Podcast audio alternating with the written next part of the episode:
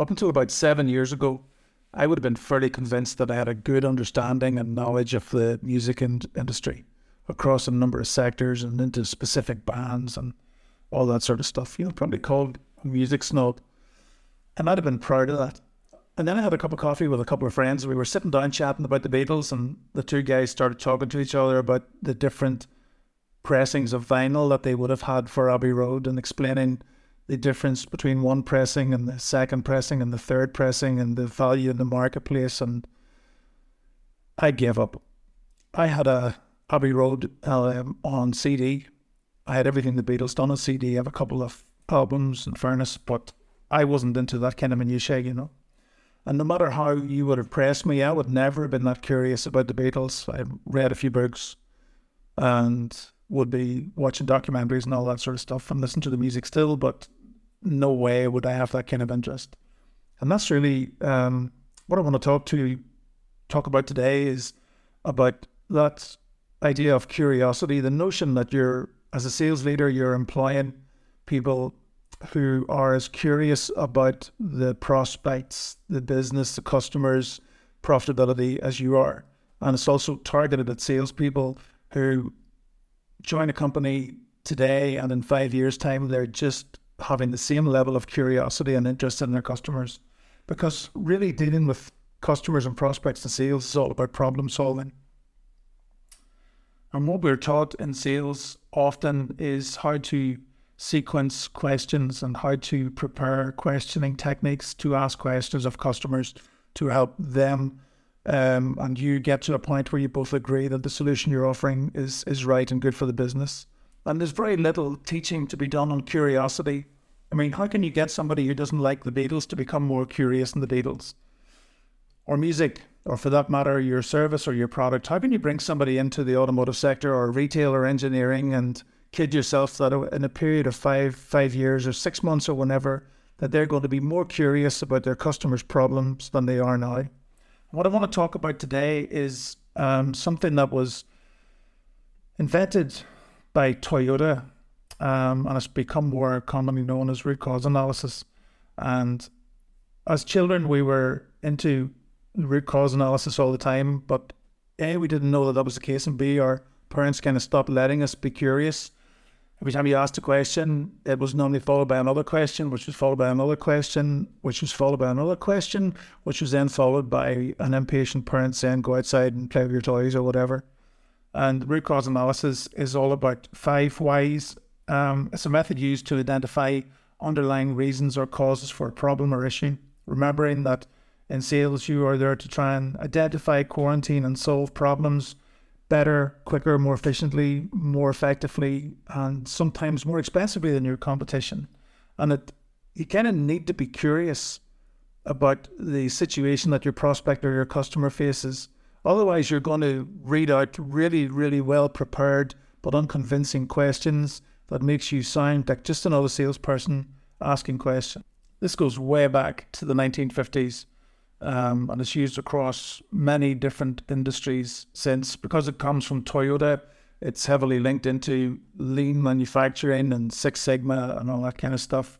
But it's been used in healthcare, safety, and finance, and I think it's something that can be applied to to sales and any kind of sales.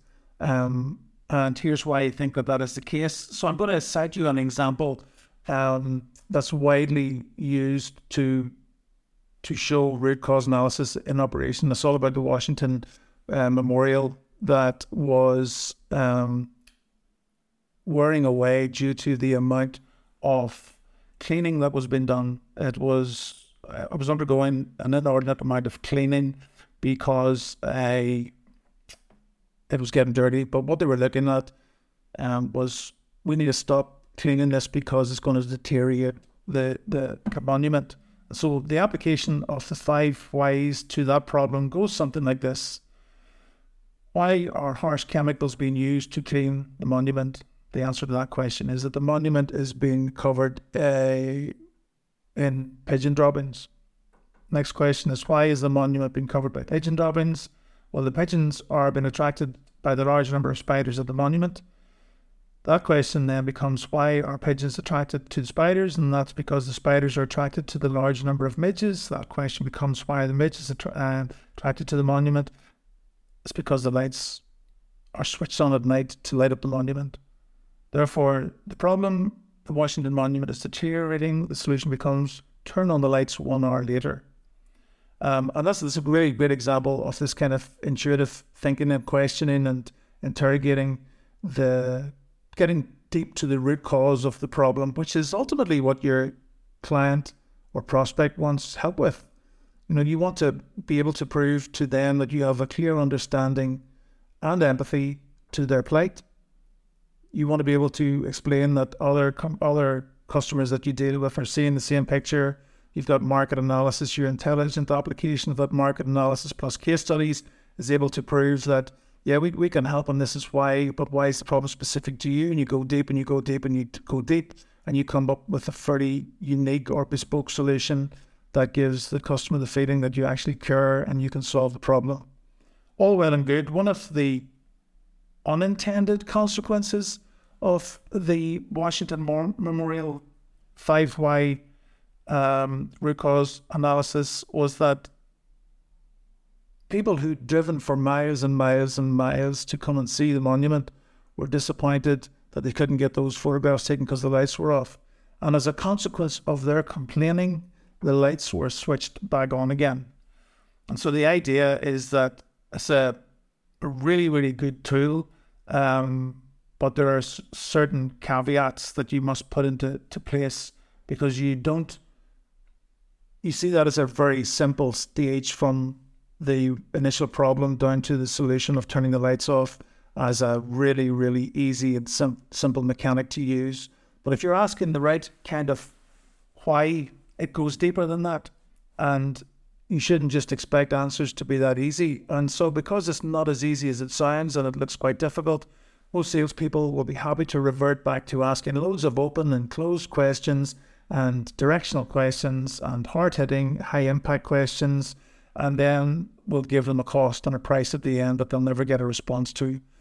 Asking why shows that you're kind of curious, that you've got more than just a passing interest in the outcome of the conversation, and it helps you build up a relationship as a trusted advisor.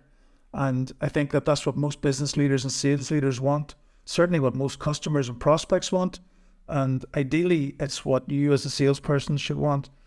And you can coach this to yourself and you can train it, you can get coaching in it. But be aware that just having the right questions lined up in a really, really structured format isn't going to get you to where you need to go. I remember years ago in a business that I worked in, um, the manager said to a team of us, said, I get the feeling you guys aren't asking the right questions when you're out in field.